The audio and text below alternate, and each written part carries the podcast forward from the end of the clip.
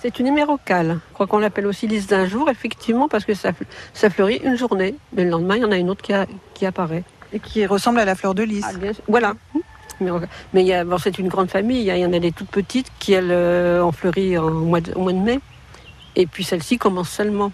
Et il y en aura encore d'autres dans une quinzaine de jours. Et, ça s'étale, ça s'étale dans le temps. Donc ça, c'est, ça euh, auquel il faut penser, comme c'est d'avoir un étalement dans, dans, la saison.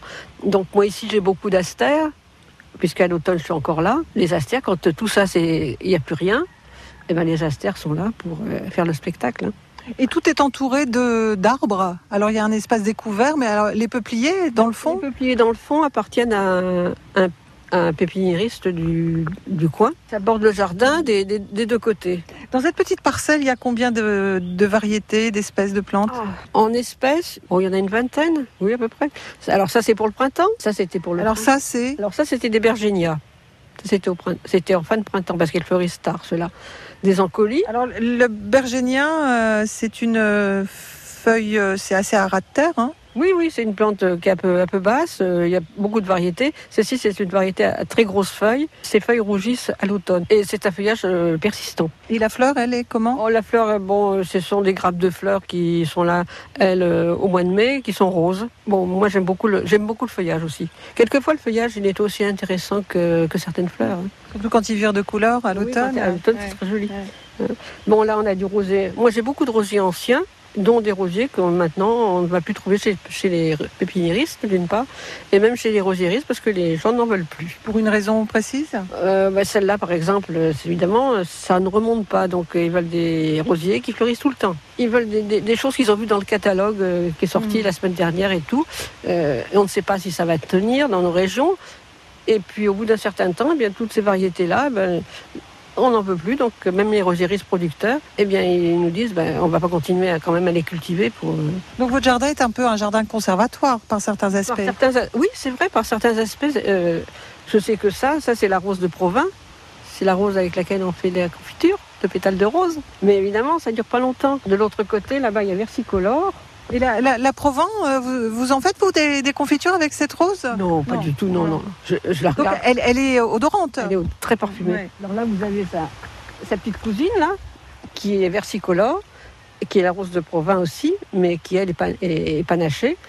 Mais ça, c'est une rose qu'on ne trouve plus. Donc, euh, moi, j'ai des gens qui viennent au jardin et qui, qui cherchent tout, tout, ça. Moi, mon jardin est à la visite les week-ends et sur rendez-vous. Je ne fais pas payer d'entrée parce que c'est le bon principe, on ne pas payer d'entrée. Mais en échange, les gens qui veulent des plantes, j'ai des plantes du jardin. Ils m'achètent des plantes et ça compense euh, l'entrée et eux sont plus, bien plus contents parce qu'au moins ils repartent avec quelque chose. Et je les vois revenir un an ou deux ans après.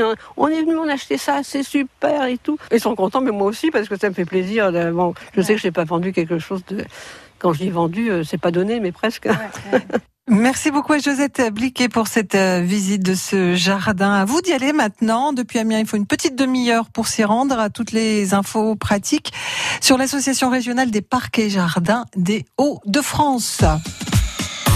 La vie en bleu avec le restaurant Le Quai. Cuisine raffinée et délicate. Grande terrasse au bord de l'eau. Ouvert 7 jours sur 7. Quai Bellu à Amiens. Restaurant-le-quai.com. Et on va enfourcher le vélo dans quelques instants en compagnie d'Henri Paulfin, ancien coureur cycliste.